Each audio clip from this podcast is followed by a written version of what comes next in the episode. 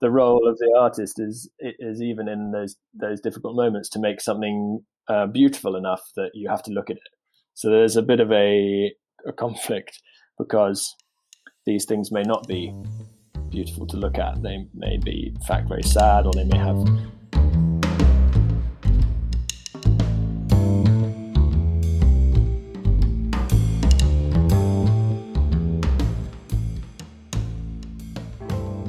Hello and welcome to the Sneaky Art Podcast. I'm your host, Nishant Jain. This is a show where I speak with artists who draw or paint their worlds from observation. My guests include watercolorists, line artists, educators, travelers, architects, designers, all kinds of people. What unites them is a love for the urban environment and human activity. Their art brings out beauty in the ordinary things of life places, and people that we are surrounded by, but rarely acknowledge or appreciate.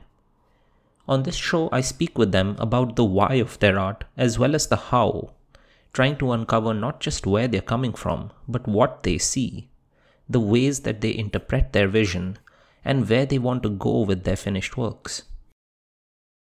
In today's episode, I speak with George Butler, a British artist who travels to war zones, conflict areas, and refugee camps all over the world, making ink and watercolor drawings of the people and their lives. His paintings capture humanity confronting some of its greatest traumas, circumstances that are unchanged over the centuries despite our armchair notions of love or peace or global human rights. In his work, we see lives displaced by war, famine, and political instability, people affected directly and indirectly by geopolitical games. We discuss anecdotes from George's new book, where he presents stories of human migration compiled from a decade of making art in such places as Syria, Afghanistan, Tajikistan, Kenya, Iraq, Myanmar, and Eastern Europe. This book, drawn across borders, shares the lives of 12 people living in circumstances that might seem unimaginable or cruel to many of us. How do they find home again? How do they settle in the foreign places they go, sometimes temporarily, often under oppressive conditions, usually without basic rights or freedom? Migration is a basic human practice. As George points out, it is a fundamental reality of human existence, and it has been this way for hundreds of thousands of years. In fact, it is how we trace the paths of human history itself. The people in this book are often powerless before the mighty waves that wreck their lives and destroy their worlds, but also enormously resilient to keep standing, to keep finding ways to live, things to smile about, moments to laugh and to share, finding hope even in their great tragedies. Buy the book from the link in the show notes there you will also find a link to George's website and his Instagram page. In this conversation, I ask him how he came to be an illustrator and how he came to put himself in such dire places. Can we find art in such an environment? Is there a special use of such traditional art in a world that is already saturated by multiple forms of media? What chance does an illustration stand? For example, what does it matter that one artist sat down to watch a queue of people trying to enter the Serbian border, and that one little girl spotted him drawing and smiled and waved? Today's episode is brought to you by Robert, Sriti, Malvinder, Becky, Dinah, Barbara, Patty, Irina, Meg, Claire, Santosh, Mark, Fisto, and Michelle. Thank you for buying me coffee and for your encouraging words that keep this show going. I hope you will enjoy this episode too. If you enjoy this show, and if a particular episode inspires you in any way, if you find that this episode moves you, you can now support my work directly.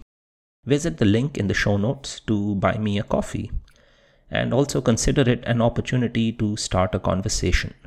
Tell me what you liked, what worked for you, and how it affected your ideas about art. I would love to hear from you. Okay, with that out of the way, let's begin today's episode.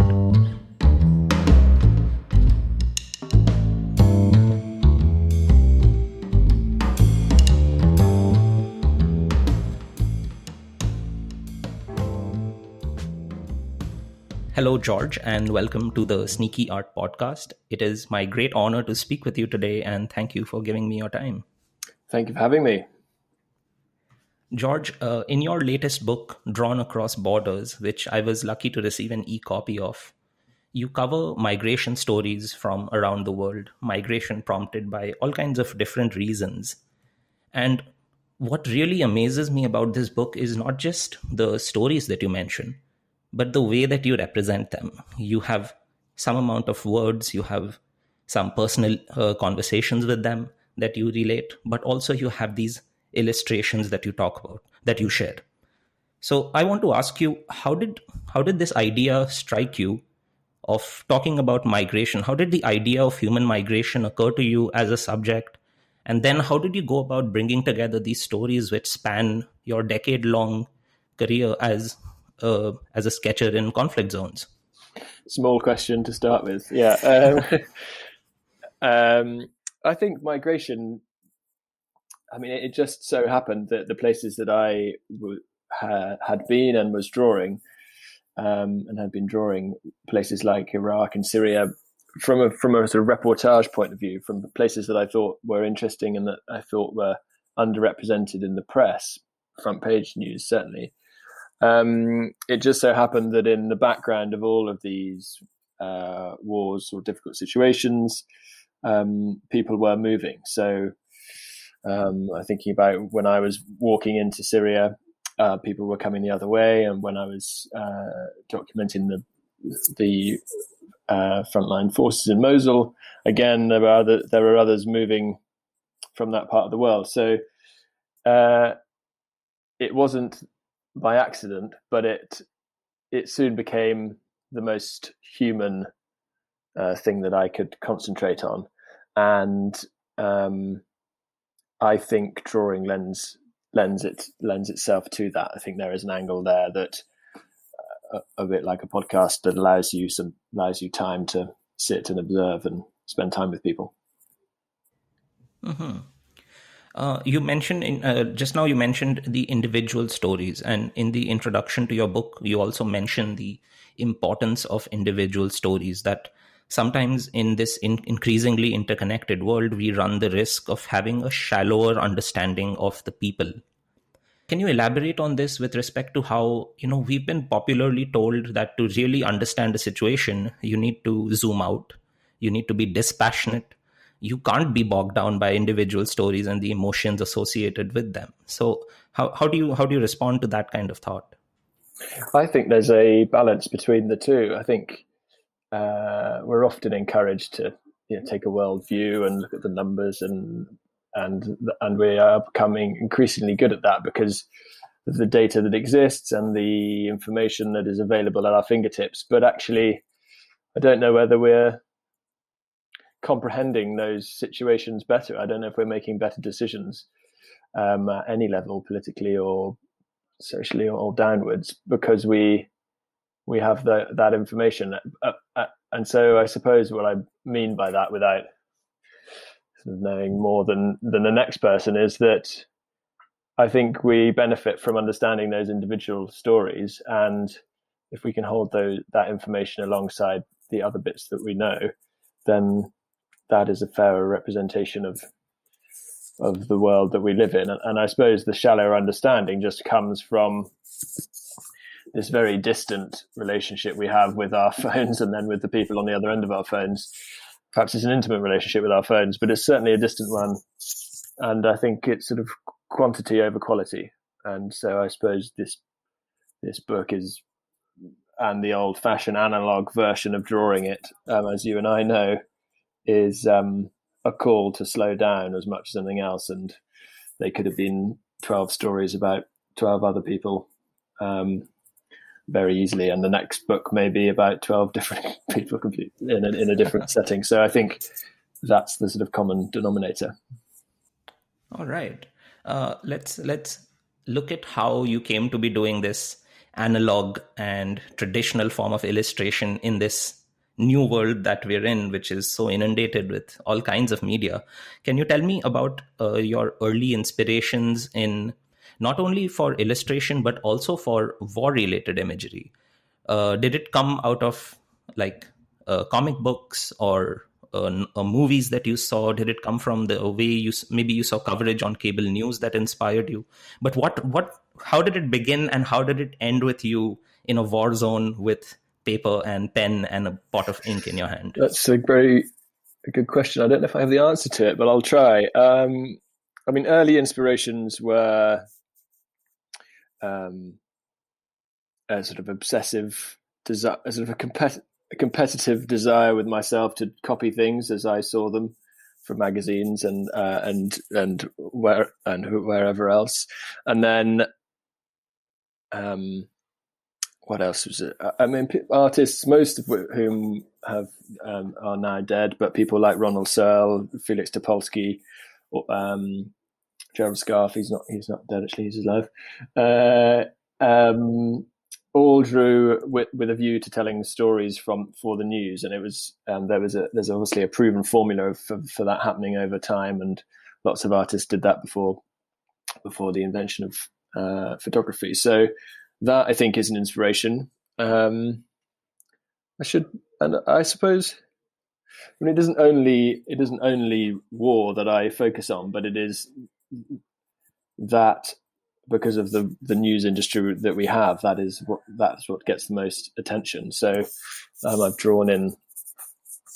I've drawn in a pl- uh, plastic surgeons' theatres, in a leprosy clinic, um, in Nepal, uh, in the courtrooms, on oil rigs, all places that are sort of on the fringes of of our newspapers and and interest that you wouldn't otherwise be allowed. So it's sort of it's an it's an access thing as well, and sometimes sometimes it's I use it as a tool to see things that I wouldn't otherwise see, and sometimes it's used as a tool to answer a brief.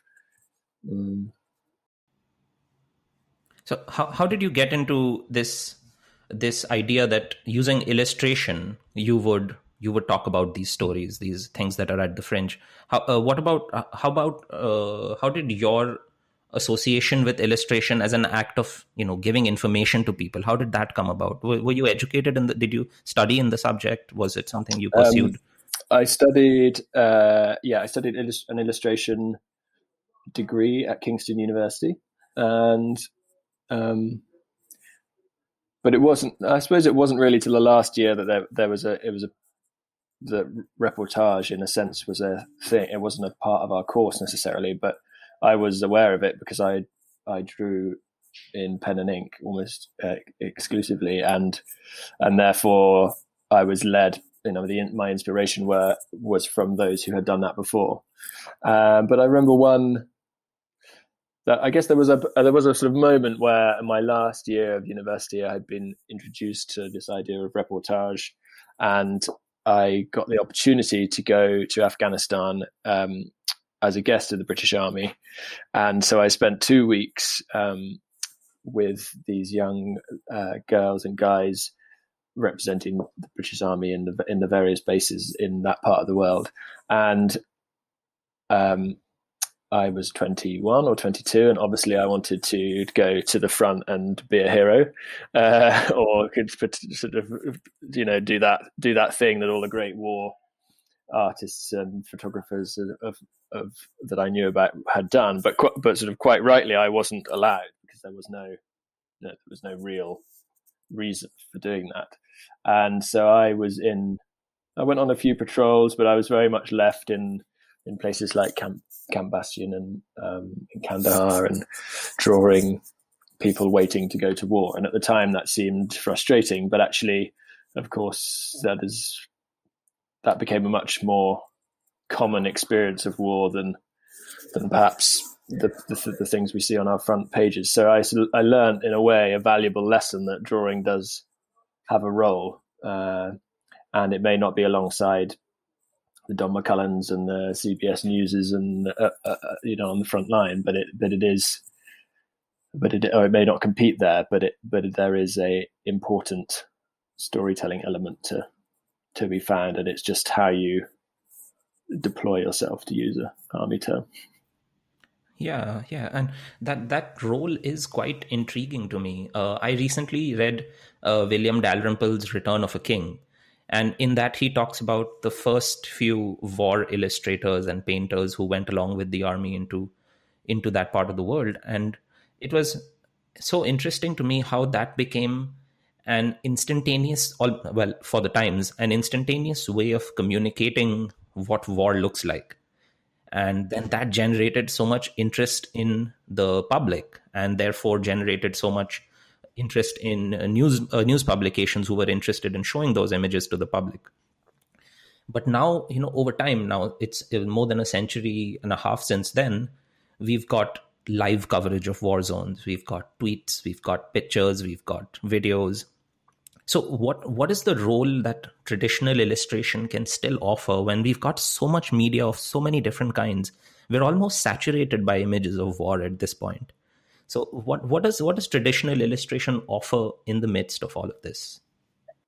Well, I think uh, I mean, uh, it, great. The more saturation, the better, as far as I'm concerned, because it makes, in a way, it makes our role as someone with a pencil and a piece of paper easier because uh, every time you turn the page or you pick up your phone, you have a you have a piece of rolling news footage, and uh, there's only so much you can take in. So uh, the role of the illustrator now is, apart from it being an incredibly powerful way of communicating ideas with words and pictures, which we know from from children's books all the way up. Um, apart from that, it's to highlight, you know, it's to punctuate these these pieces of news with a moment where we can slow down and I think there's a proportional amount of time spent looking at, at drawings. Is that I think you spend more time looking at a drawing than you do than you do at a photograph. I think so. You know that may just be because it's it's different, or it may be because it's good. But um, either way, I think the role of the of an artist or an illustrator is to to pick something that they find interesting, to highlight it, and to show it to as many people as they can. And um, that's not to say that it's better than those brilliant photographers that I've worked alongside, or those brilliant writers that we we we know about. Um, but it is, to, but it is to say that it is a different version. And I think in a world as busy and as full as of different people as we are, then the more the more ways of communicating with each other, then the better. Yeah, yeah. I I want to pick that point that you said about how an illustration sometimes can lead to somebody observing it for a longer time than they would a photograph Mm. And thinking about it purely in informational terms, any photograph of a moment captures and communicates more data, more information than the illustration does. But still, and I agree with you, the illustration invites people to, like you said, to slow down and to spend more time with that image. Why, why do you think that is? How, how does that work?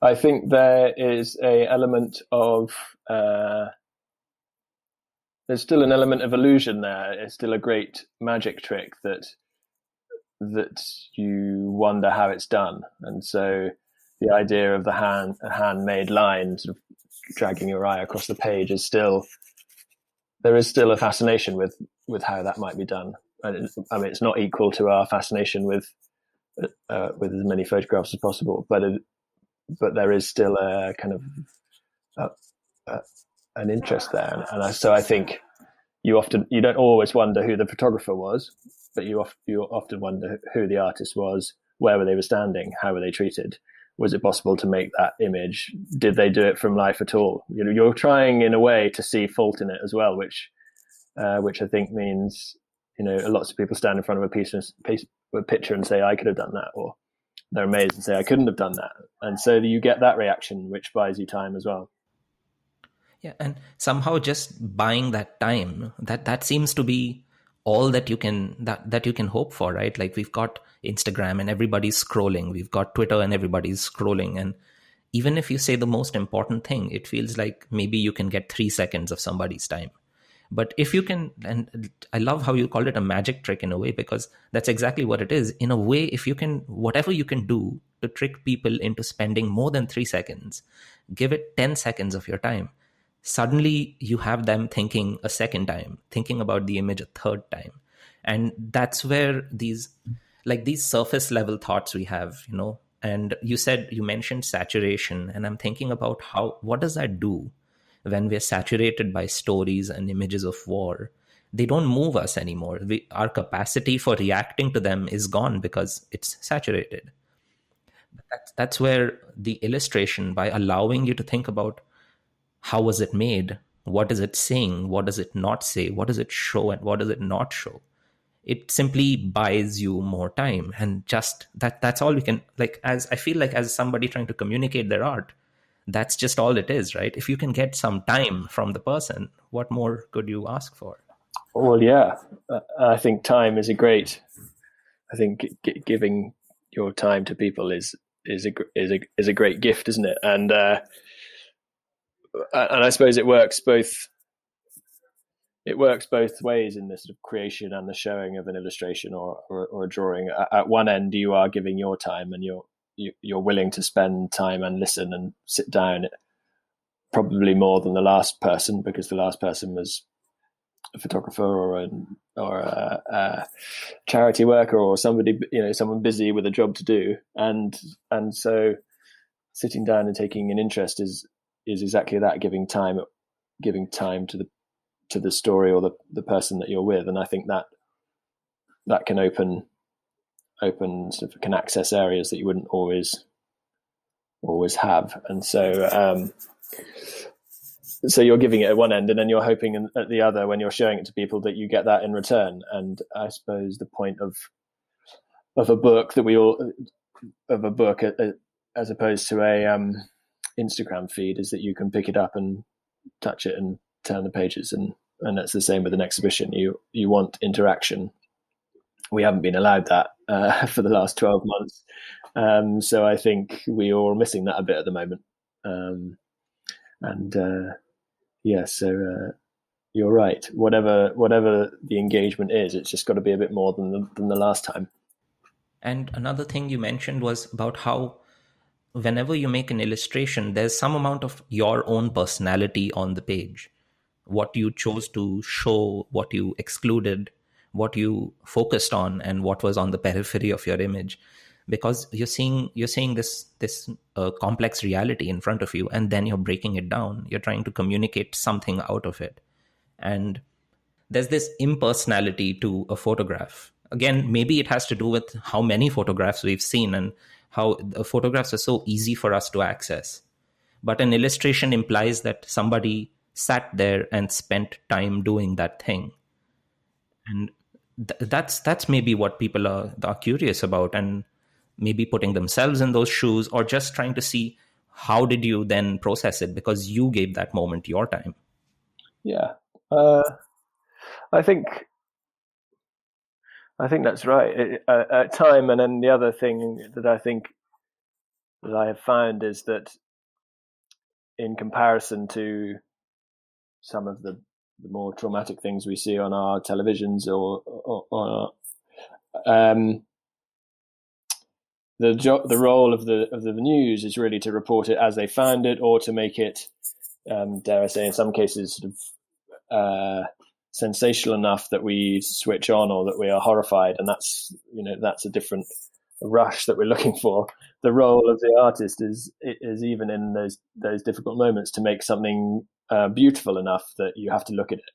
So there's a bit of a contrast there. There's a bit of a, a conflict because these things may not be beautiful to look at. They may be, in fact, very sad, or they may have things, uh, ideas attached to them that that make us upset. But they still have to look good, and the better they look, and the the more technical or the more brilliant you can be with your line or your color, then the the more you you the more time you get from people, and um, I think there is uh, so that's an important thing to play on, I suppose. The idea that something that isn't attractive has to be good looking enough to get, capture people's attention.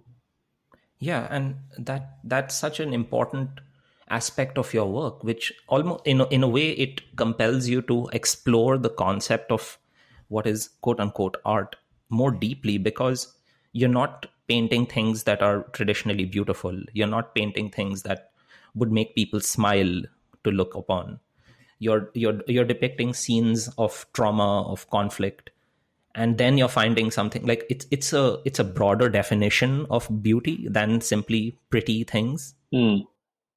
Yeah I uh, the same rules apply if you're i guess if you're drawing in a market in in uh in marrakesh as you are if you, uh, you know in a in a in a anything else down a, down a gold mine or you know there is a I think the interest has to come from from the person drawing, and and uh, uh, and that sort of intensity comes from them, and then then um, yeah, I, I don't know, I, I like they are the same set, it's the same sets of, sort of visual rules pen and ink and and economy of line and leaving space and that would apply to any image but i suppose that the the part of the work that interests me in equal proportion um, is this is this is the story, and very often the process for that is that I'll sit down in a in a place like uh, I don't know Tajikistan uh, to take an example from the book, and um, I'll be drawing something people queuing for, for work or whatever the, the scene was in, in Dushanbe, and then some suddenly somebody's coming to talk to you, and the story isn't is no longer about the scene of people queuing for work. It's about the individual that, that I was talking to. And so then the drawings morph into a, a set of images that try and do justice to that person's story. And, and that is when I feel the kind of most inspired. And nothing, there isn't any, there's this great pressure that, that is then put upon you because actually the person is engaged and you're, you know, they're going to see the, the drawings and they may even be looking at a drawing that's just been made of them. And so there is a real pressure to perform, to make sure it looks like them, to make sure that their street is representative of their street. And that, I think, is probably one of the reasons why I keep doing it because I produce the, my best drawings under under pressure. Hmm. And uh, there's such a such a strong element of faith there that you have to show up at the location and often you will not know what you know what kind of magic you're going to find here what's going to really spark and make that drawing come alive you simply have to be there and you have to be open to these experiences yeah and you also have to be doing i mean it, it, it isn't it isn't always fluke i think the, the, the guys that and girls that take the best photographs are usually the ones that have um, wandered round and round and round and round and round for days on end um, that's certainly a very big part of my work, wandering up and down streets until you catch that moment that you think is representative of what you saw. Um, and in the in the book, I think that I try and I guess that the book is uh, I think all books are a bit unfair because you kind of I mean, so this is 48 pages, but also like eight years of work. So they come across as uh, they they come across as sort of great moments. But I was thinking of one where I spent days and days uh, in West Mosul a year after it had been liberated from from ISIS, and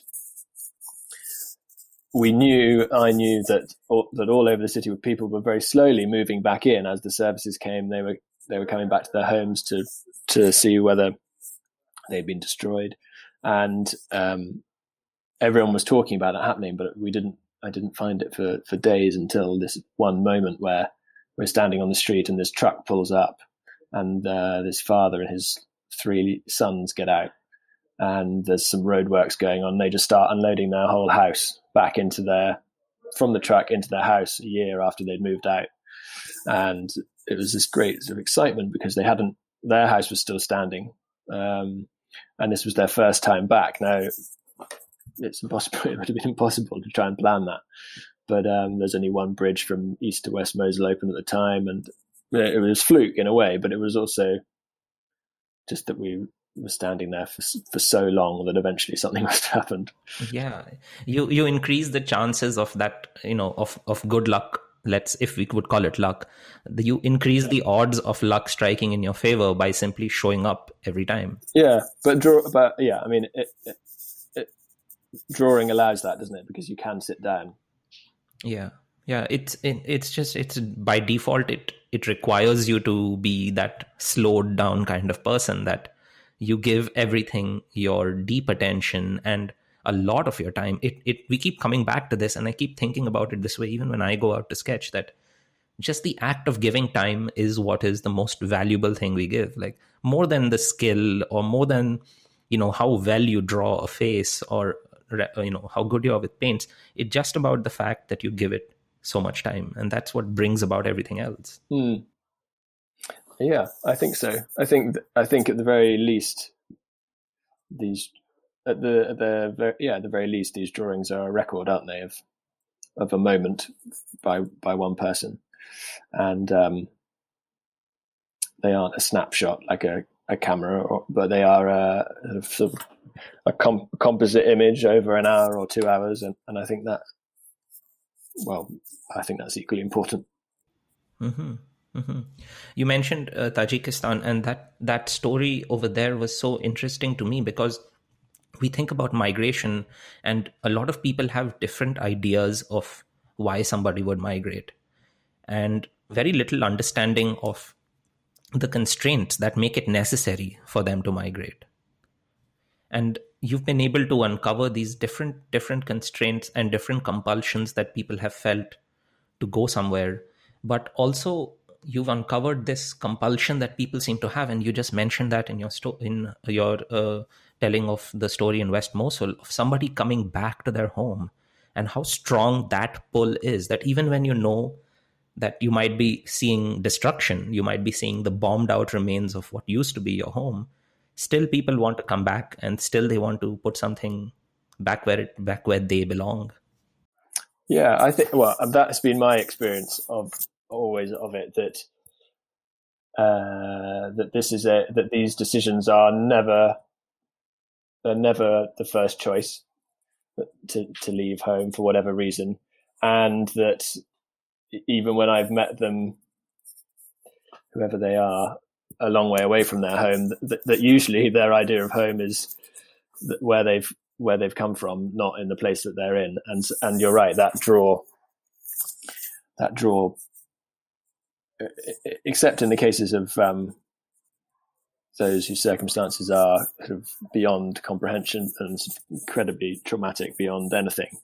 Um, I think that those uh, all those sort of case studies are that most people want to go home. If they were if they could do so safely with their families then then that of course would be their first choice. And um, but the the right the right to move for a better future must be must be something that we would like to promote whether that's possible or not.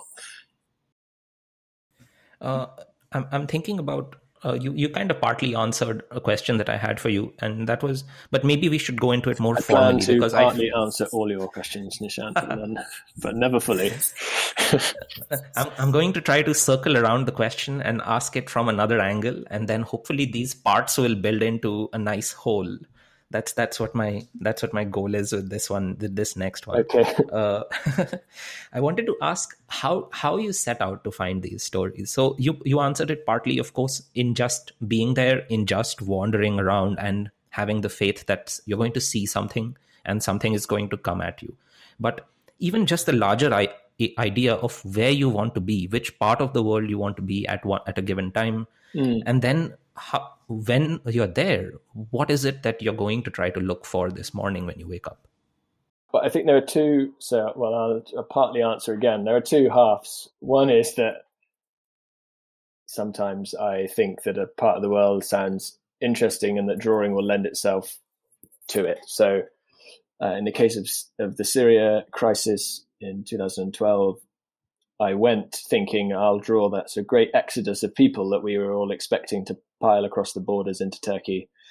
Uh, and like all sort of expectations, when you get there, it's different. And um, but I was then there, and I wanted to prove as a stubborn young man that drawing was a thing for the news, and so I went into Syria and drew the people that I met, and that was with the Free Syrian Army, and it was for a couple of days, and uh, the stories were powerful enough that I didn't need to go any further than than I did, and so that was one way round. And then they were picked up by newspapers and the BBC, and uh, so very much sort of driven by me, but ending up in the news. And then the other is is that they that I'm often commissioned to do to do work uh, uh, sort of based on what I've done before. So I think, for example, I went to um, Angola last year. Was it last year or the year before? We've lost a year. It's very difficult to know. Uh, with a demining, uh, a landmine clearance uh, organization, and uh, you know, given a very loose brief, but there was a there was a story to tell, and that was about young men and women locally employed who were clearing the landmines left by the Russians and the Americans over the last thirty years.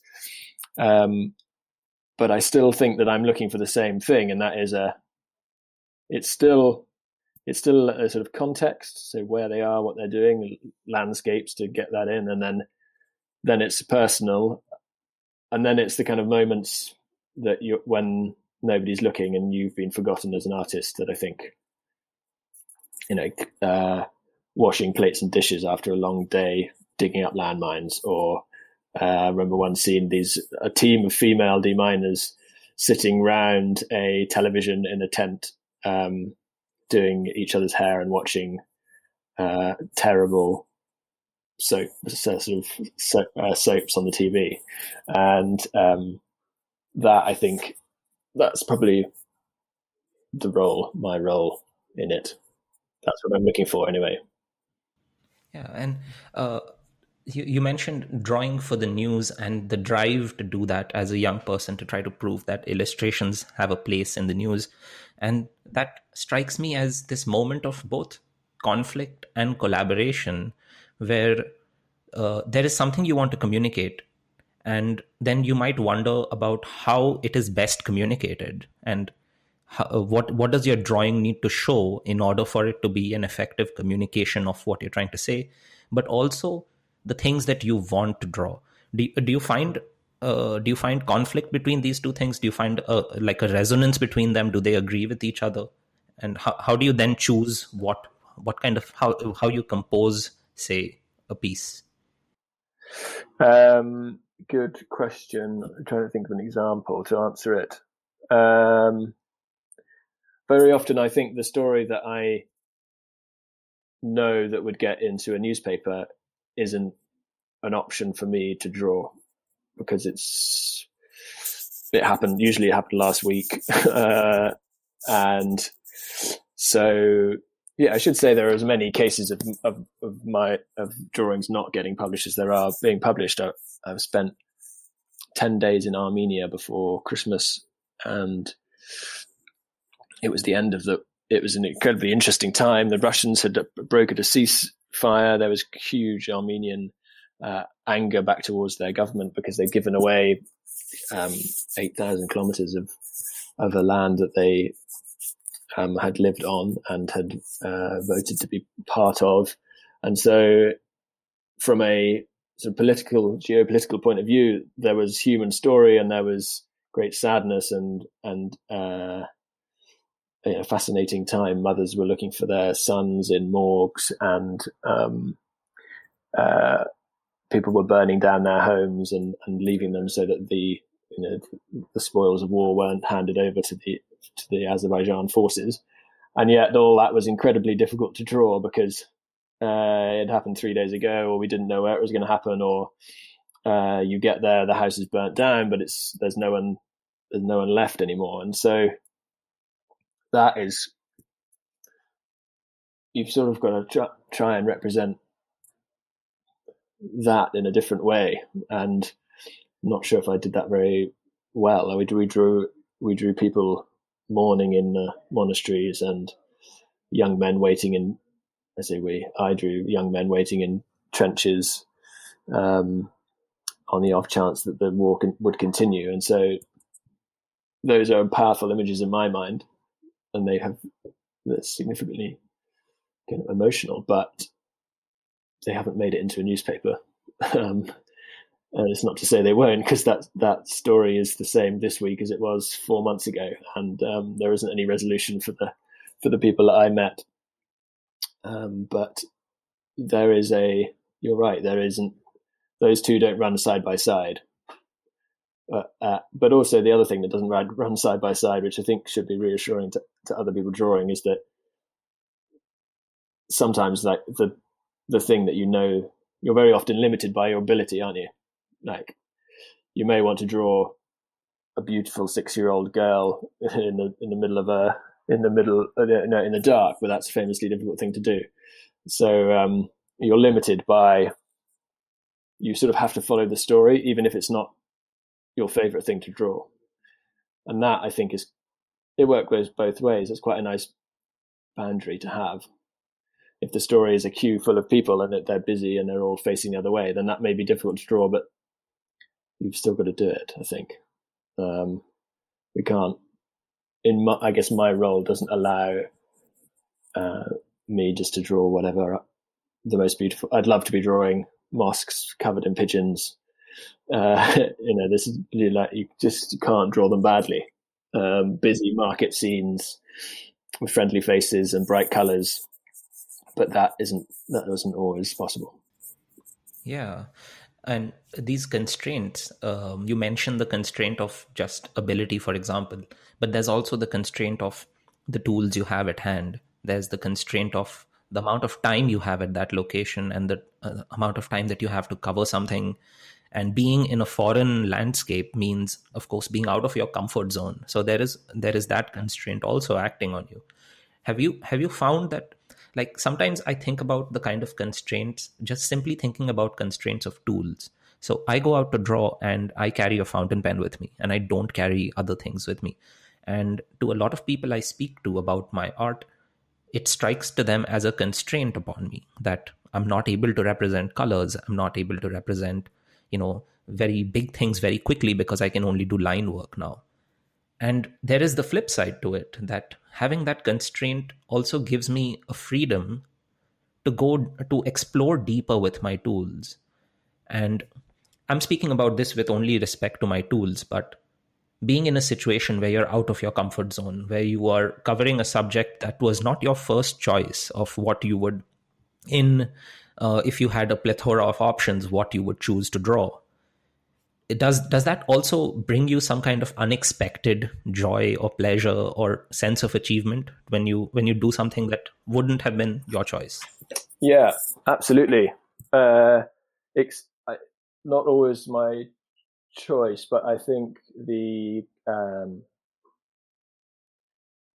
the comfort zone thing for me actually doesn't I feel very much in my comfort zone in those places when there's half an hour or 20 minutes or someone's sitting for you but they're in a rush or um, you can't stay in a place too long uh, because it might may or not, may or not be, may or may not be dangerous. You don't you don't know but you know the advice is to keep moving. Uh, so yes the restraint the constraints of a dip pen and a piece of paper and a and a board are I think are brilliant because they encourage me to be brave and bold and to get on with it and not to worry too much about the outcome. And I think that's often often the biggest constraint when you start. You want to always make the best looking picture every single time. And so to know that it doesn't doesn't to know that it doesn't matter if you spill ink on the page and then carry on um, is a valuable lesson.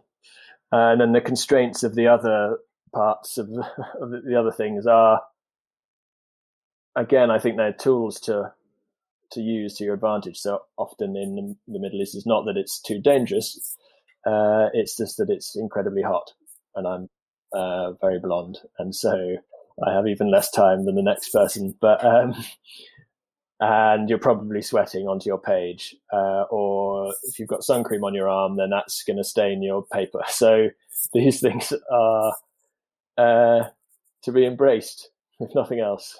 um, and just, I guess that makes them, it makes them real. Can you think of an experience like this, which maybe it began under conditions that were not feeling good to you? You were uncomfortable, or you were drawing something that you didn't want to draw, but at the end of it, you reach a, a drawing that was therefore unexpected, unplanned, but turned out to be a lot better than you thought it would be. Some some kind of discovery. Uh, frantically looking around my studio to see if there's any clues. um, I've always found that the feeling of discomfort, whether it's in the sun or in uh, because people are intimidating, has has has usually turned out well. I'm usually not expecting a drawing, and, and I get one. Um, so let me try and think of a good example. I mean, the one that I often talk about is is drawing the the the young man who'd lost his leg in the hospital, the Bab al Hawa Syrian Turkish border crossing uh, in 2013, February 2013. And I was there as a journalist, and as far as everyone in the hospital was concerned, I was a journalist, and so that I should be shown exactly what's happened to the to the people of Syria. And I was pushed in the door of a children's ward. It had three beds in it, three kids, all with their parents beside them, and the middle bed was um, was this little lad, and uh, his father was sitting at the end of the bed dressed in black, um, sort of, um, you know, his life torn apart, uh, literally and emotionally, and it was sort of my it was uh, then on me it was obviously nothing to do with me except i thought i obviously thought I can either walk out of here or I can stand and draw it. And so I felt rather sort of, I don't know what I felt, but I hit, sort of hid behind my drawing board in the corner, like you might hide behind a camera, and put my head down and drew as much as possible. And and the I don't know if you can see, see the drawing in the book, but it's sort of um, I'd drawn something that I thought was very much representative of that moment. A little boy who'd lost his leg, and I was nervous to carry on with it, so I left the rest of it blank. I didn't want to mess it, muck it up, and I was, um,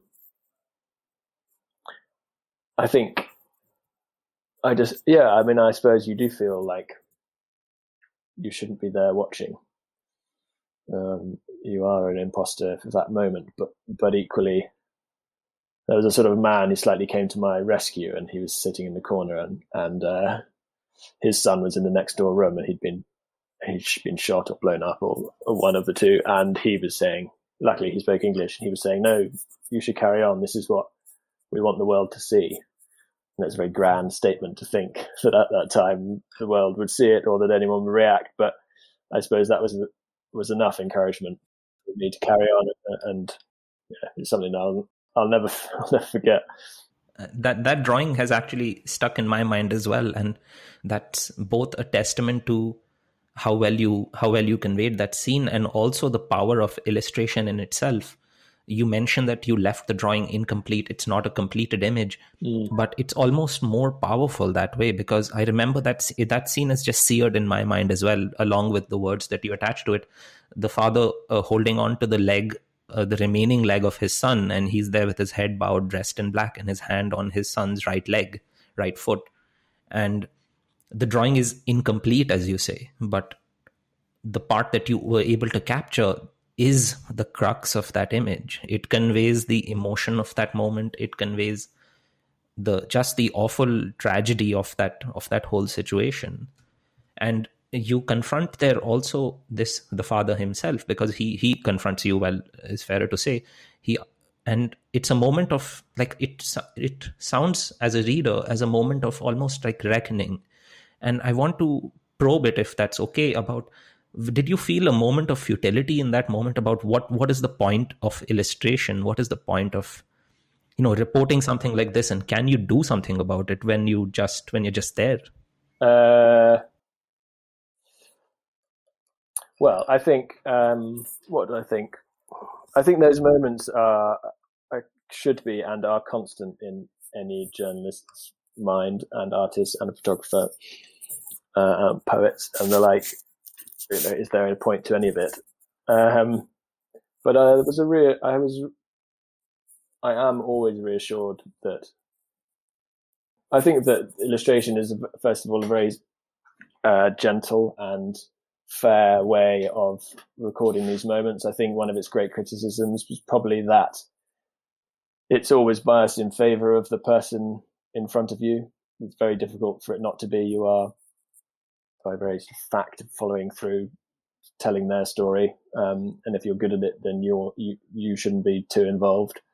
Uh, so I don't know. I mean, I think it's,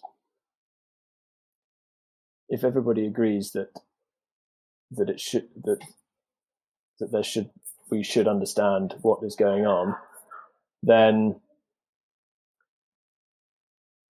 then it is, then it's then you have to be sensitive to people. But but it also happens that I happen to be uh, able to draw something and tell other people that wouldn't otherwise know. So that I think is the value. And if that's one person or ten people or a thousand, then I think that is probably uh, my justification for it at, the, at those moments and to come all that way, to go all that way and not to not do it, to stand and and think that it that it isn't that it that you couldn't do it or that it wasn't uh, it wasn't good enough the story wasn't good enough in inverted commas to be told i think that would be worse. So i often find myself stopping and drawing things that probably no one else will ever see but i thought they were interesting at the time yeah, that, that, there there are two things here that are so interesting to me. Firstly, I feel like the idea of feeling that conflict is such a human essential thing. If you don't feel that moment of conflict, there's so much else that you don't feel. And I feel like in if you want to make good art, like and I'm not talking about technically good art, I'm just saying something that expresses something. You have to open up those kind of those barriers to allow yourself to feel things. And the second thing about what you just said that really struck me so interesting was that every drawing is kind of biased towards its subject. And that's such a nice thought because no matter who you depict in a sense you're trying to find something of value in that depiction. And in that sense it's biased to them. And in that sense it's incumbent on the artist to think in those terms, to to think about the person, and to find humanity in them, to find some something of deep value in that moment that you see them. And it's such a it feels like such an essential thing for an artist to to feel things, and even even if it is to feel that existential crisis of why am I an artist in, over here? What good am I doing? At this point, we took a short break while George attended to an important phone call. While we wait for him to return, let's examine what he said about illustrations being biased towards the subject. I'm thinking of the media coverage we see of wars and conflicts, the money that goes into supporting news channels, and the interests that are protected as a result.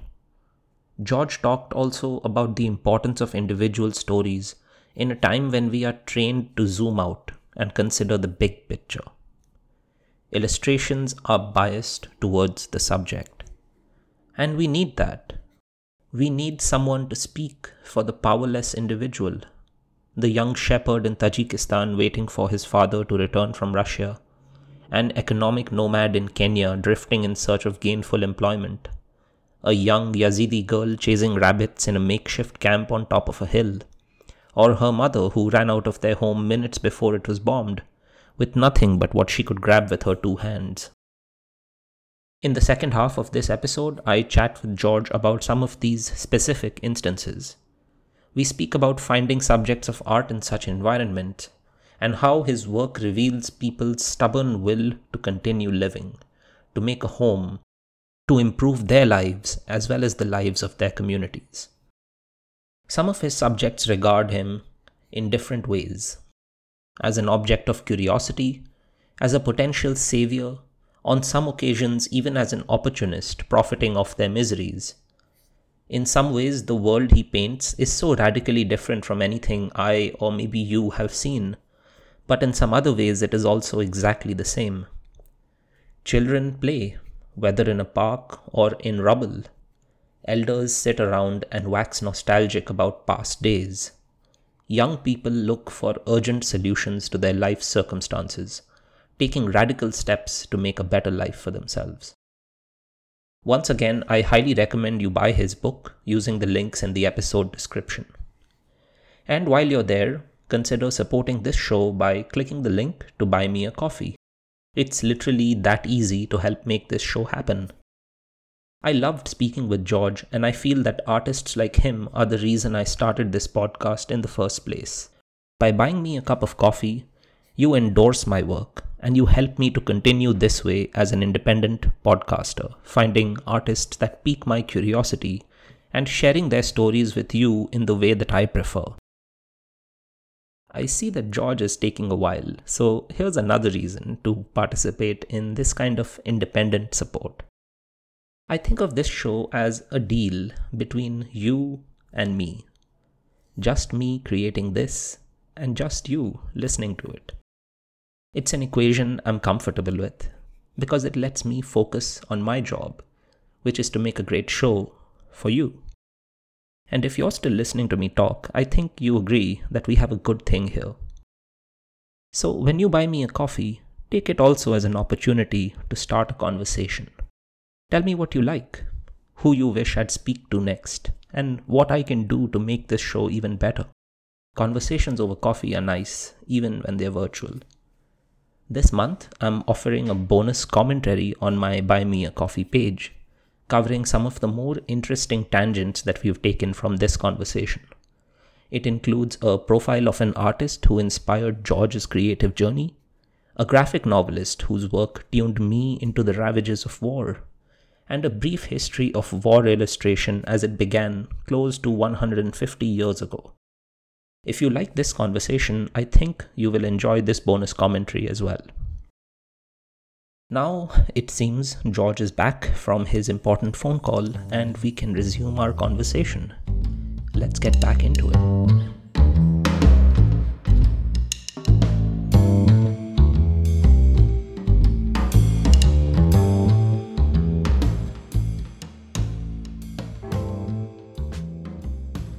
I'm I'm thinking about the different ways that you react on the field, and you know, uh, I want to connect it to something quite tame in comparison because you're in a conflict zone, but I'm talking about something domestic, something just like going out in a city that you don't know, which is what I do.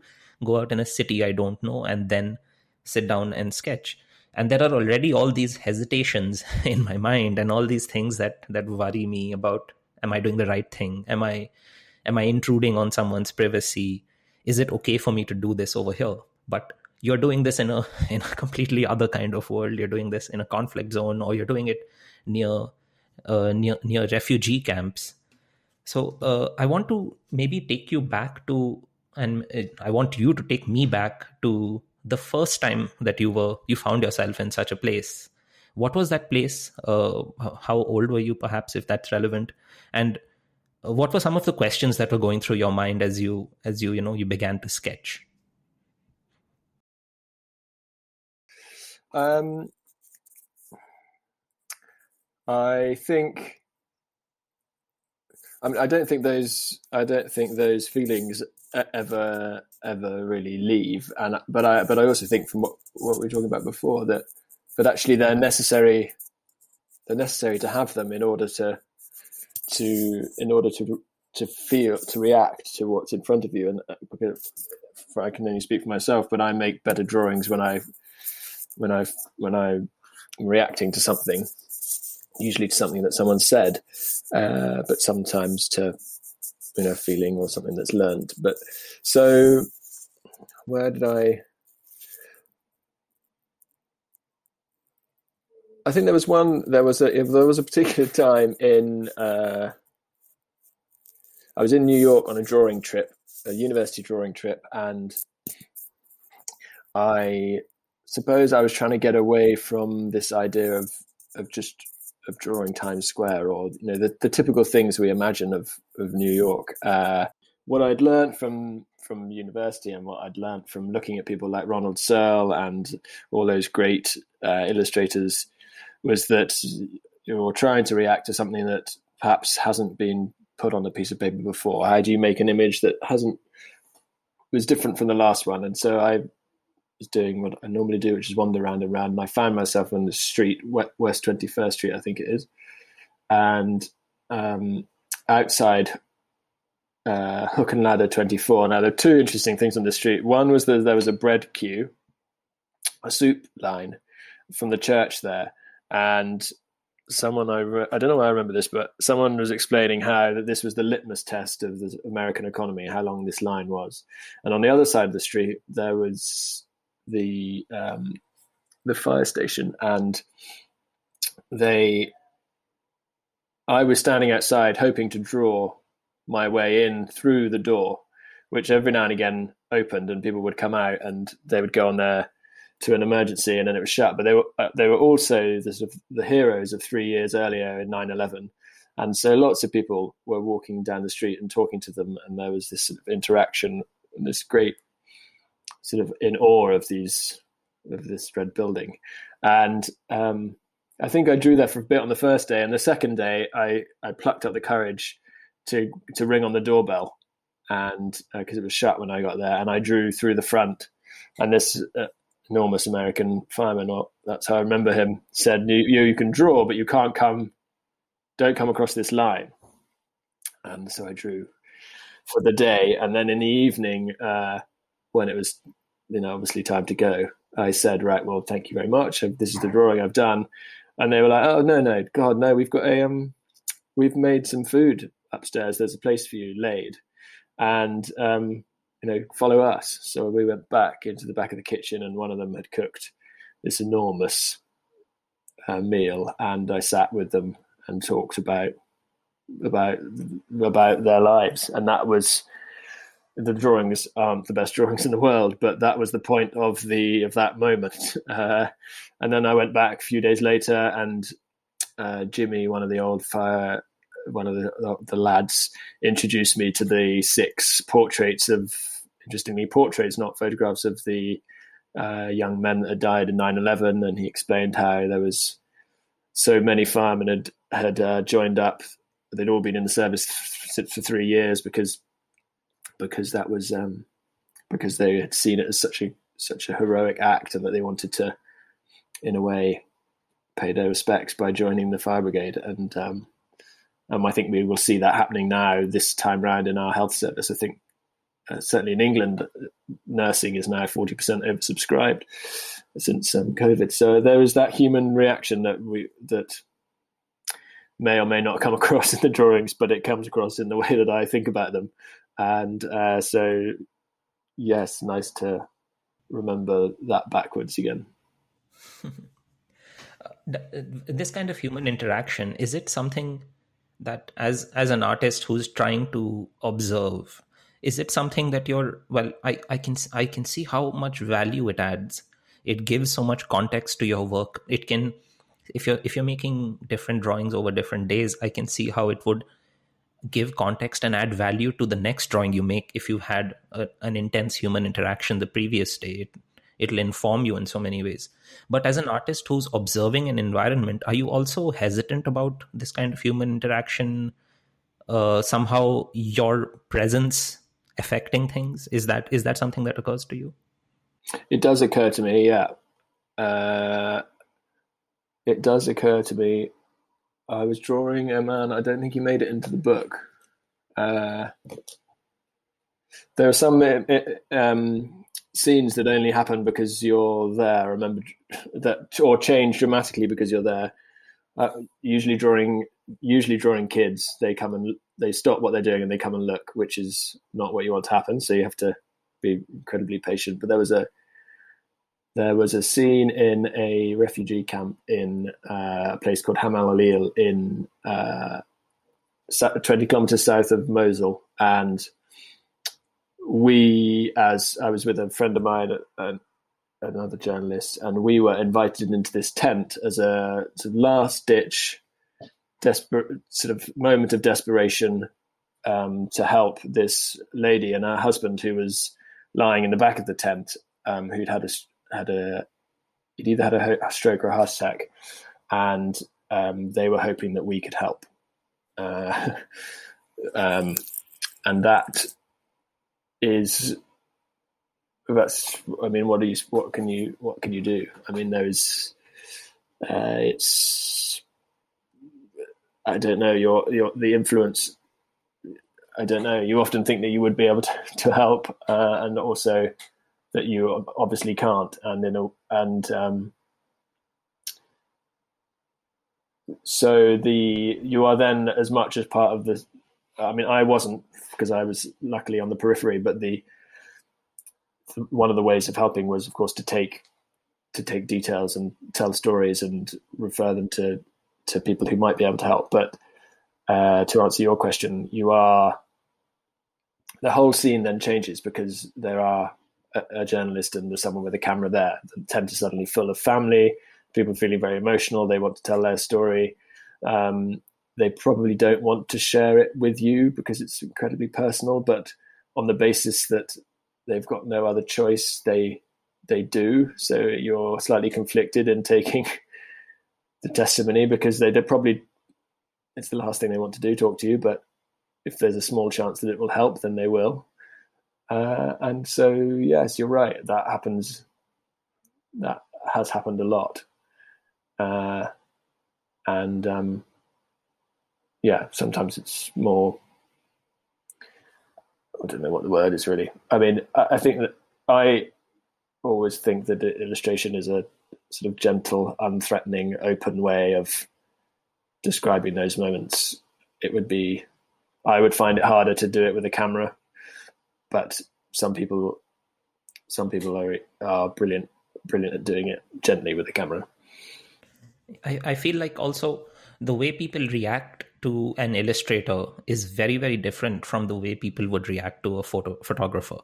And of course this has nothing to do with the skill of the photographer themselves but seeing a photographer uh, who is perhaps looking at you uh, might treat you as a subject it uh, it occurs to me that there is a feeling of impersonality or hostility that one reserves for a photograph. A, a camera is invasive in a way that a drawing is not invasive and I'm thinking of uh, so a specific instance of when you were inside, uh, uh, you visited a jail in Syria, and you were drawing some of the people, some of the prisoners, and there was this intimidating looking person who locked eyes with you and did not look away. Yes.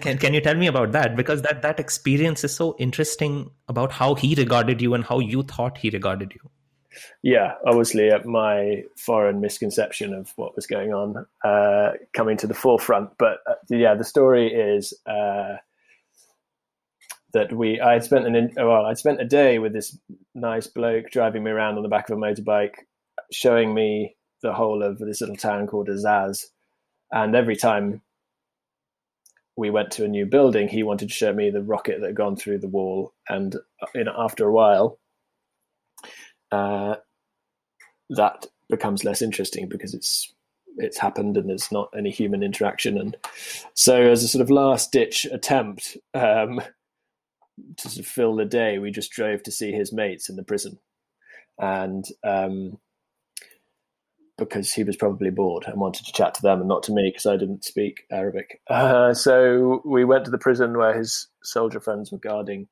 this one of the the the jails, and um, I asked if I could draw, and I started drawing the.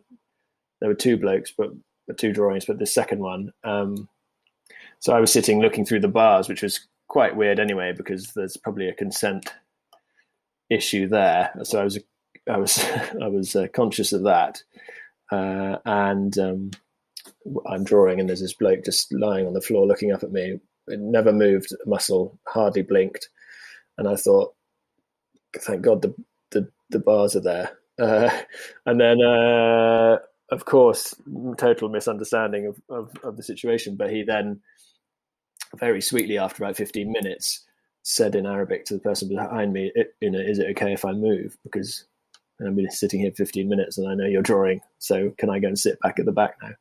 And so that is, you know, it's, it's, it's, it's, it's a nice representation of, of how you could be allowed into a place uh, with through drawing, may not through any great, uh, any sort of clever negotiation on my part, other than it, that drawing is probably probably broke up the monotony of the day of waiting in a cell or waiting outside the cell.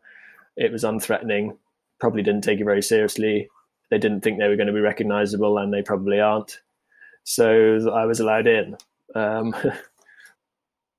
and it happens every now and again. The Russian soldiers in Armenia wouldn't be photographed, but if we crept very closely to them and sort of showed them the drawings, and then uh, mostly if I promised to send them the pictures, promised to send their wives pictures in Moscow, then I was allowed to draw, and that was the case with Vlad, who was who was guarding the Dadivank monastery, and Edouard, who was stopped the convoy and posed in front of his in front of his very smart peacekeeping truck.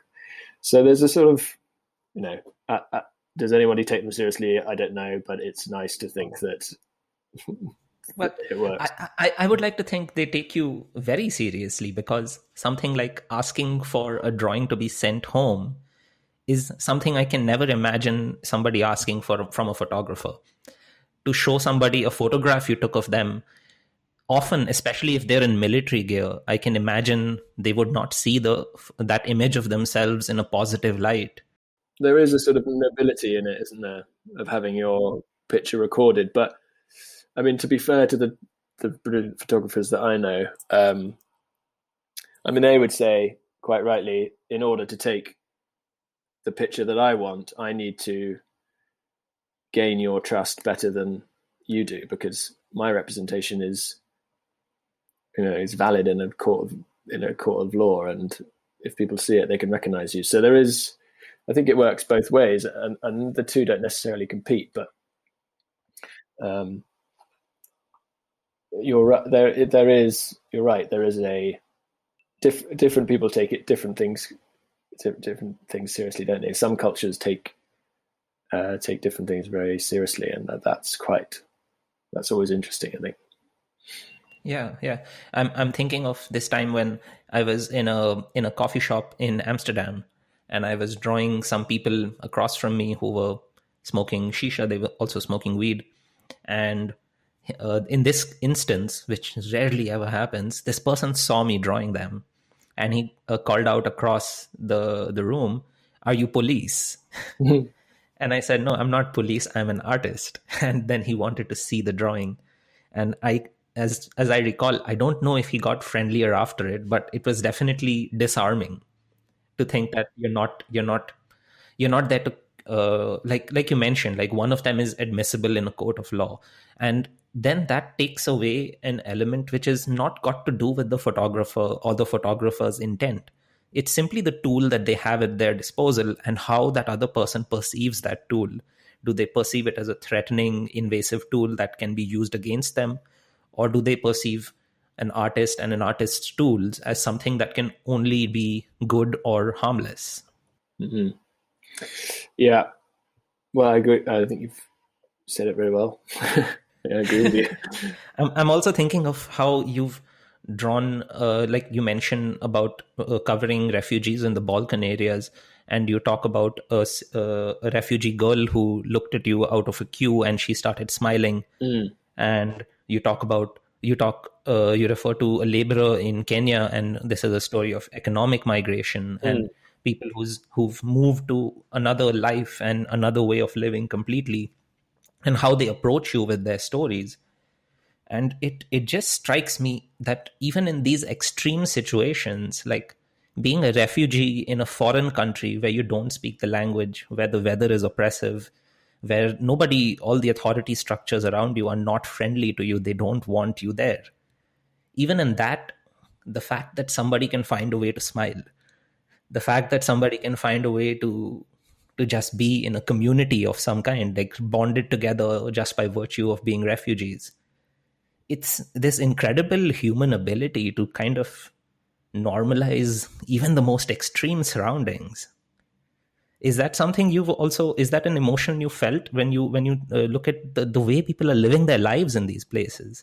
Somebody in syria or i think it was iraq maybe going back to their bombed out home and preferring to live there instead of a refugee camp. Mm. yeah uh, yeah uh, very much so. But i think those the those are the stories of this book uh, and uh, they are they are the, they are more common than we imagine. In fact, and it hasn't. I haven't met a thousand people and, and only shown you ten. I've met probably twenty, and the twelve of them are, are in the book, and twenty of the you know the other te- the other eight I've could have been. They though that sort of common. It's such a common, such a common thing, and uh, all yeah, it's a little girl in the queue, obviously um, you know, sort of heartbreaking and heartwarming in the same breath. Uh, and then that sort of the lad who I met in uh, in um, in the sort of infamous Kibera slums in uh, in um, in Nairobi.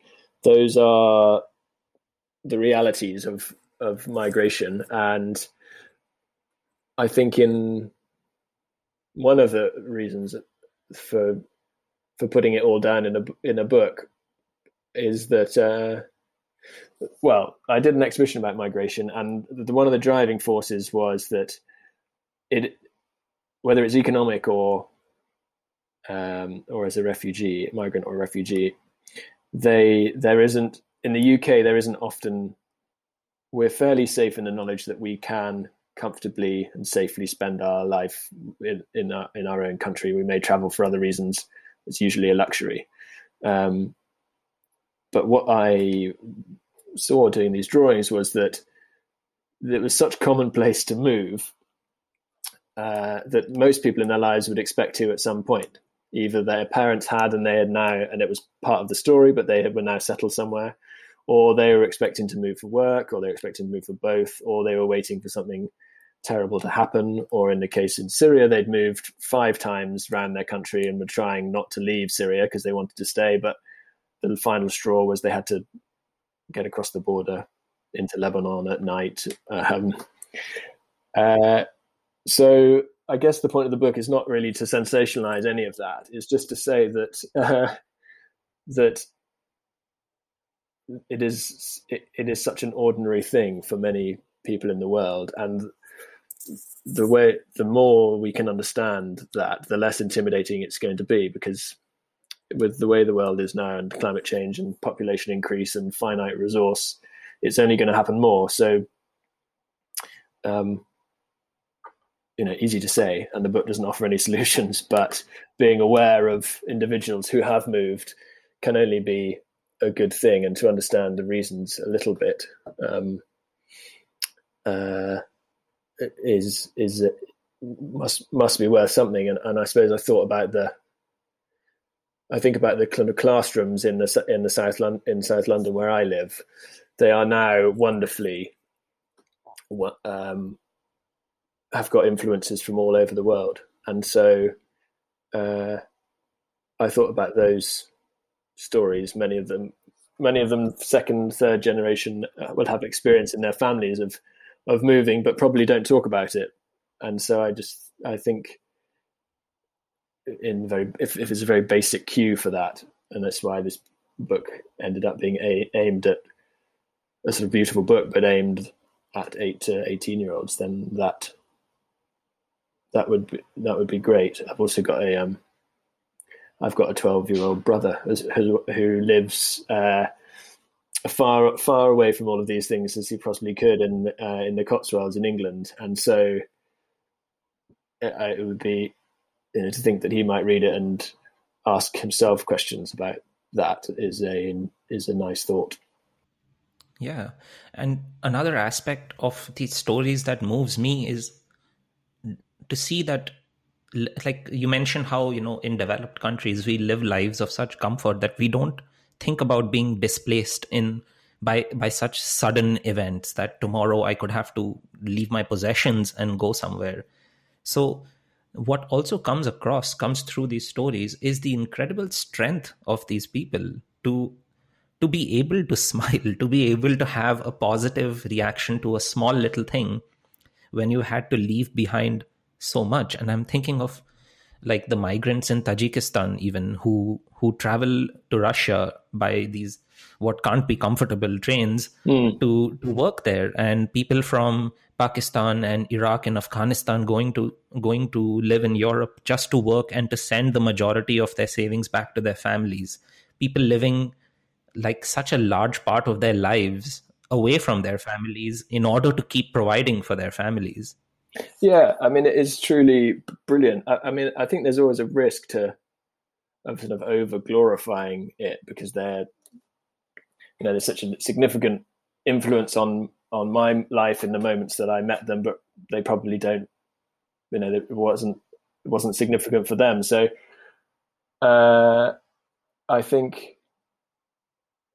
I think what I the, the what I want to get across in this book is that this is ordinary in that we don't have to necessarily worship it. We don't have to necessarily think that these are the kindest people on the face of the earth. I believe that they're just there's probably what we would all do in that situation. Um, some better than others, but but it but it is to acknowledge it and to say that it that it can be an extraordinary making and breaking of, of people. Uh, and so that I think is a really fine line that I couldn't do without drawing. I think mm, probably not even doing it very well in words now, but but uh, yeah, I just feel there's no. It's not. No one I've ever met is asking for sympathy or to do it different necessarily to do it differently. They are saying that this is what they are doing for, for because they have to and what you know often what choice do they have but uh, and so there is a bravery in it but i don't know whether they would describe it as bravery. I think they would be embarrassed to be if you said to them they were being brave i think they would just i think it would i think they they wouldn't accept that. Yeah that that's a good point. Bravery is just how again from the comfort of our lives if we look at it then it's easy to ascribe these words to it because it it it kind of rests on the on the idea that they should react with with desperate with just you know just falling apart. And that is an underestimation. We like it because we hope that we would react in the same way. Yeah. Uh, and whether we would or not is we we will probably never know. yeah, I mean, you can only have that answer when you face those circumstances, and everything before that is just it's some kind of romantic notion of what you would do and how you would do it. I was just going to say that is, I get lost in those conversations with myself, and so really the way through that, the answer for me was to try and tell the stories of twelve people I met in as far as humanly possible in their words, because um, no one no one else's are good enough, really. Yeah. So this uh, uh, putting these twelve stories together was it something that uh, so, uh, were, were you there for this subject? Were you there for other reasons? And then were, did you just uh, did you compile these stories out of the work you had done, or was migration always in the back of your mind as something that you want to speak about one day? It it happened that a bit like I described earlier. Really, they they I went to different places like Iraq and uh, and uh, Syria and East Africa and and that the that it just so happened that the people that I met, probably because I was moving around as well, were also moving, and so the first half of the book were, was was um, was chance really uh, that that the stories and the people I met were were on the move and and in that moment when they were moving that it seemed like a good time to talk and so they they talked and I drew and then uh, and as that built that theme built I became more interested in it and uh, I guess I sought out uh, the environments with, within which that happened. So um, it, it, was a bit of both, really. I think that's how it has to work. I think you have to pick an, a theme eventually and and do it for long enough and see what happens. Yeah. Um, as a so as a person who's uh, working for uh, someone, how do you then find yourself in these locations? Like, do, do you pitch your ideas to someone above you and suggest that you be sent here to do something, or is it more self-driven? Um, it's more self-driven. I think it's very difficult as a reportage illustrator to be commissioned to do exactly what you want to do. Um, certainly no sort of staff journalist jobs at newspapers, or if there are, um, I don't know about them. I haven't got, I haven't been offered one. Uh, but so it's a bit of a balance. I think I love, I would love to just to draw exactly what I wanted at at, at all times, but because uh, I think it's a better reaction. My, I feel, I feel more confident doing that. But um, yeah, so by and large, it's self-driven. So, but but I but I think from a practical point of view, you have to try and get people on on board before you go. So it may be a self-driven idea, but I will also approach people and say, "I'm going to go to this part of the world. This is an interesting story. What do you think? Would you publish it if that?" And sometimes they say yes, sometimes they say no. I usually go anyway, um, and um, sometimes it works, sometimes it doesn't. Uh, I did a trip to Yemen that uh, no one's ever seen. The journalist I was with did, did wrote wrote about it quite a lot, and that those were published, but the drawings were never never found their way into the into the world. Um, it's a great it's a great relief when it when they get printed because um,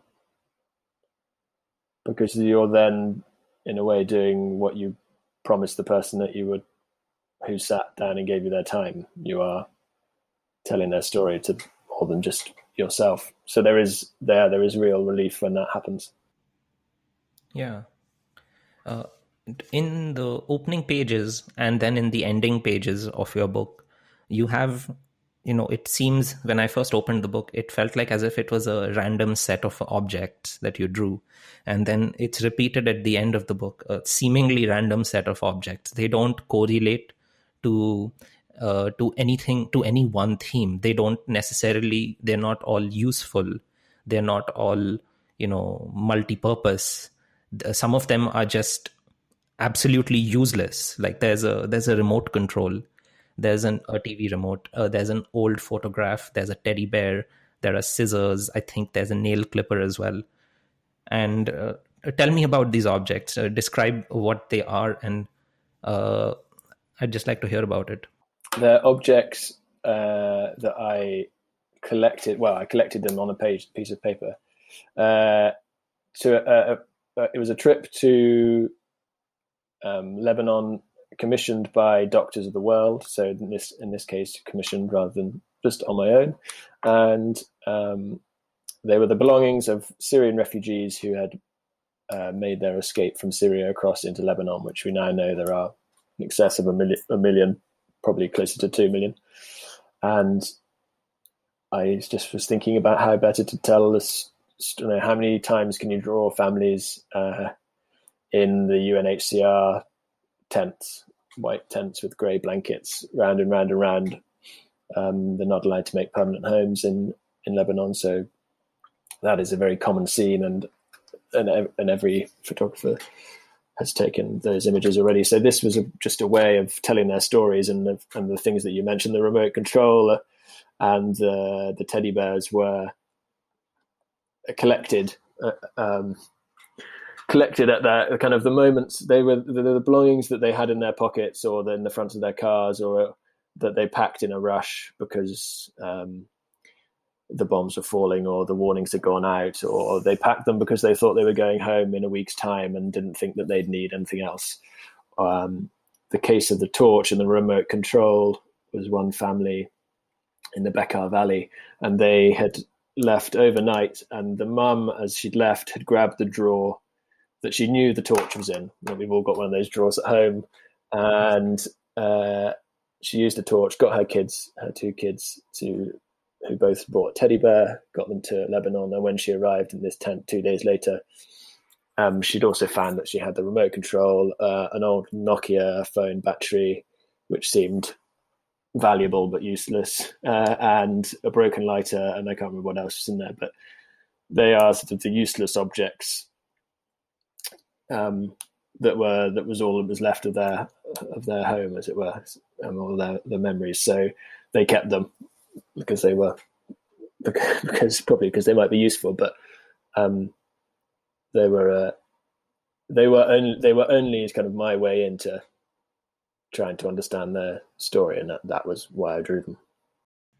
Yeah, it they I mean they they don't have a practical purpose anymore in their lives, and of course they didn't know that before, but now they might be the the the symbols of what they left behind, and they they gain this this value not only to them but also when you represent them it like uh, we were talking about how you know how when we look at these stories, it's the common knowledge is that you should zoom out and you should be dispassionate and you should look at the larger picture, as people say, in order to understand them better.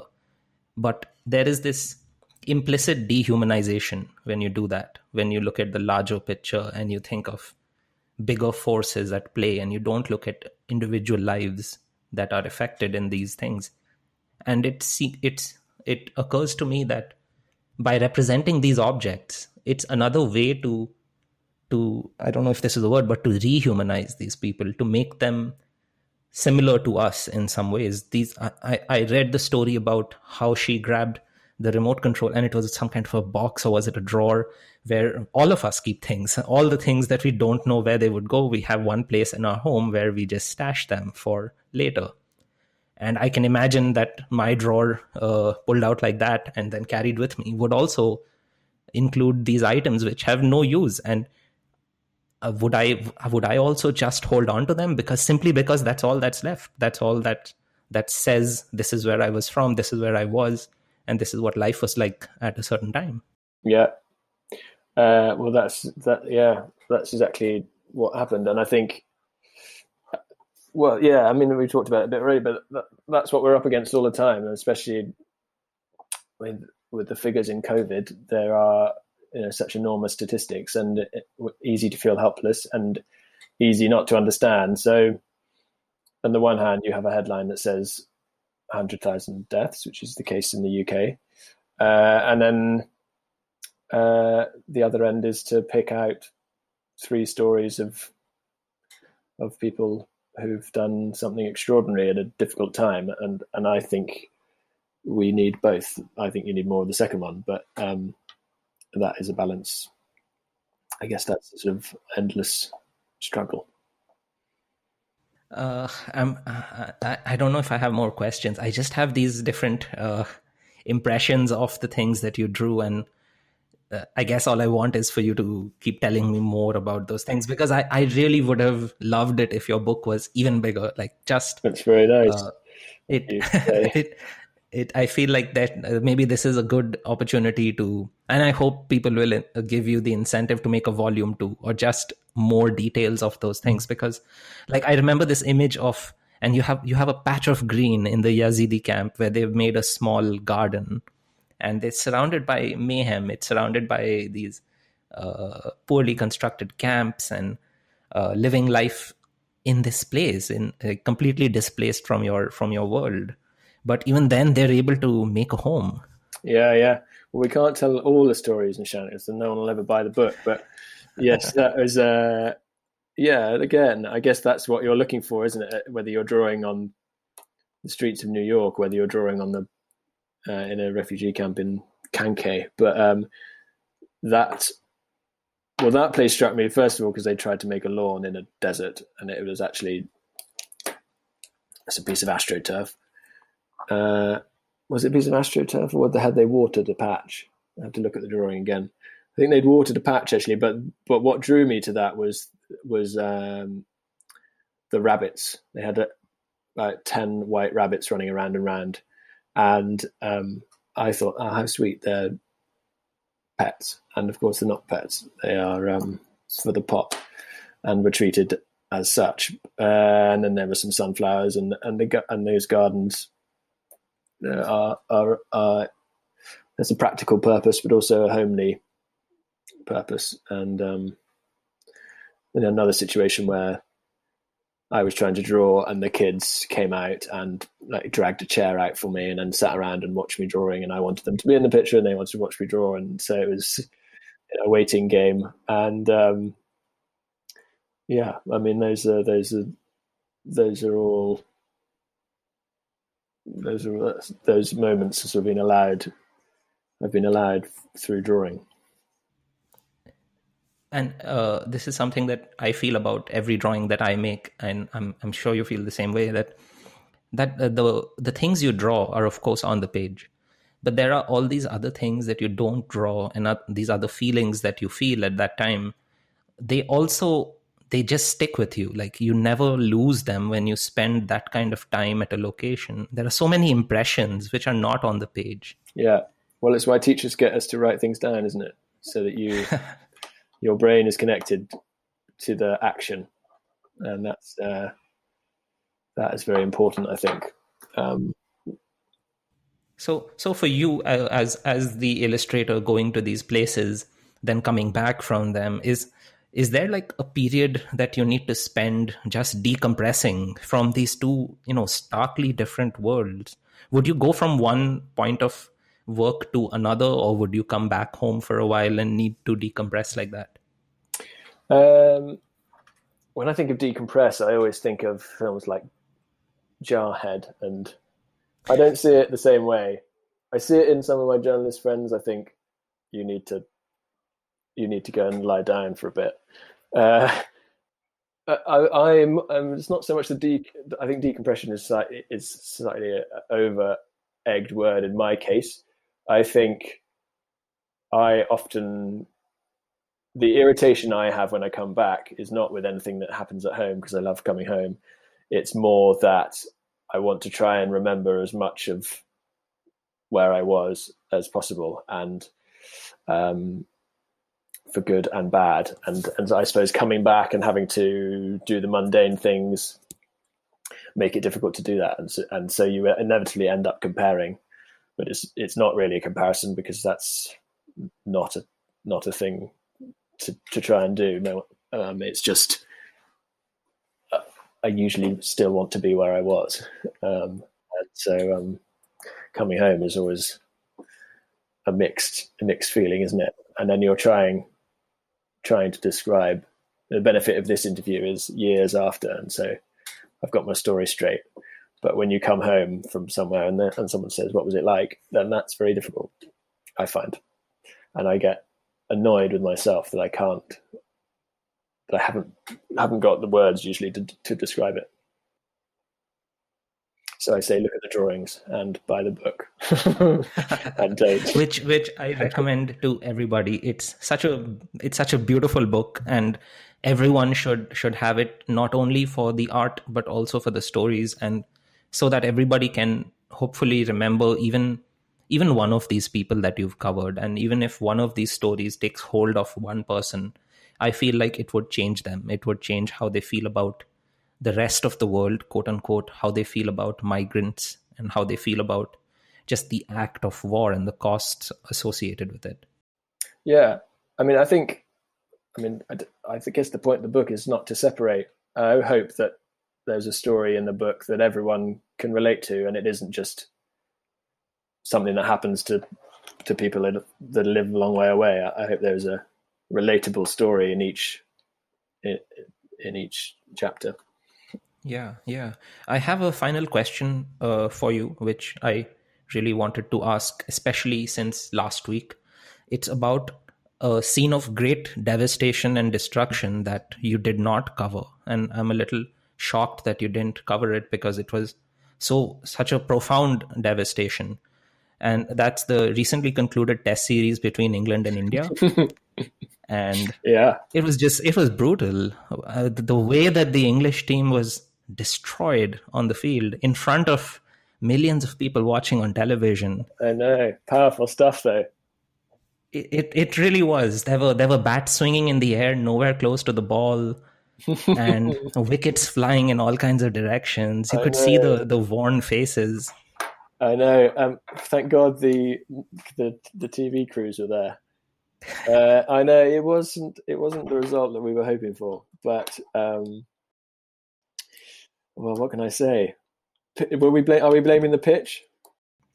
I, I, I believe that's the current British narrative. It's uh, it's not only that the pitch was bad; it's that the pitch was changed overnight whenever the other side had to bat. We dusted the pitch or something. Yeah, yeah, and uh, the, it's actually more complicated than that. There's a uh, there's a technology to flip it over. So on the other side, you have a batsman-friendly pitch. So whenever we we bat, we ask people to look away, and then we flip the I pitch know over. the old rivalries, the home the home team advantage. Well, we look forward to having you here again, of course. Uh, maybe the maybe the shoe will be on the other foot. so uh, I actually never been asked to draw cricket. It would be a very difficult game to draw. Actually, sports very difficult from a long way away. Yeah, I, I feel like I feel like the motions are so instantaneous that if you're not working out of photographs, I wonder what you would be able to capture as an illustrator. It's it's it's challenging for me. Like I draw really quickly, so when I draw people, sometimes I'm drawing people in ten or fifteen seconds. So speed, like I think that's fast, but capturing a cricket stroke would be would be so difficult. I feel like in football, so much of it, so much of the strategy and the play can be expressed by the position of the players on the on the pitch at that time, that you can suggest the action as an illustrator. yeah. But cricket would be harder. Well, only available to the people who understand anything about cricket. So the rest of the world would be would definitely not be looking at our drawings. yeah, yeah, that's that's true. That's true. All right. So thank you so much, George. This was I learned so much. I like, I've, I'm always curious to, you know, I, I speak to a lot of artists and something that I always probe and I want to get to is why do you make your art and what is the point of making a drawing or making art? So I hope that in listening to this episode, people will will see that you know illustration and observing the world and making an illustration of that even if it's not somewhere far away even if it's your home it has value and it can communicate something it can be useful to say a story and that's why i'm glad for this conversation it's very nice to talk to you. I think, especially at the moment where we've all looked inwardly and uh, spent more time on our with ourselves. I think uh, I think I've certainly found that there's been a, a bigger part of of uh, my life sort of devoted to creating things, and um, and that I that, that's that's uh, in a way a, a nice byproduct of this extraordinary um, virus that we've had in the world. Uh, so um, it's been incredibly nice to talk to you. You've asked some very good and difficult questions. I hope I've I hope I've done done the book and myself justice.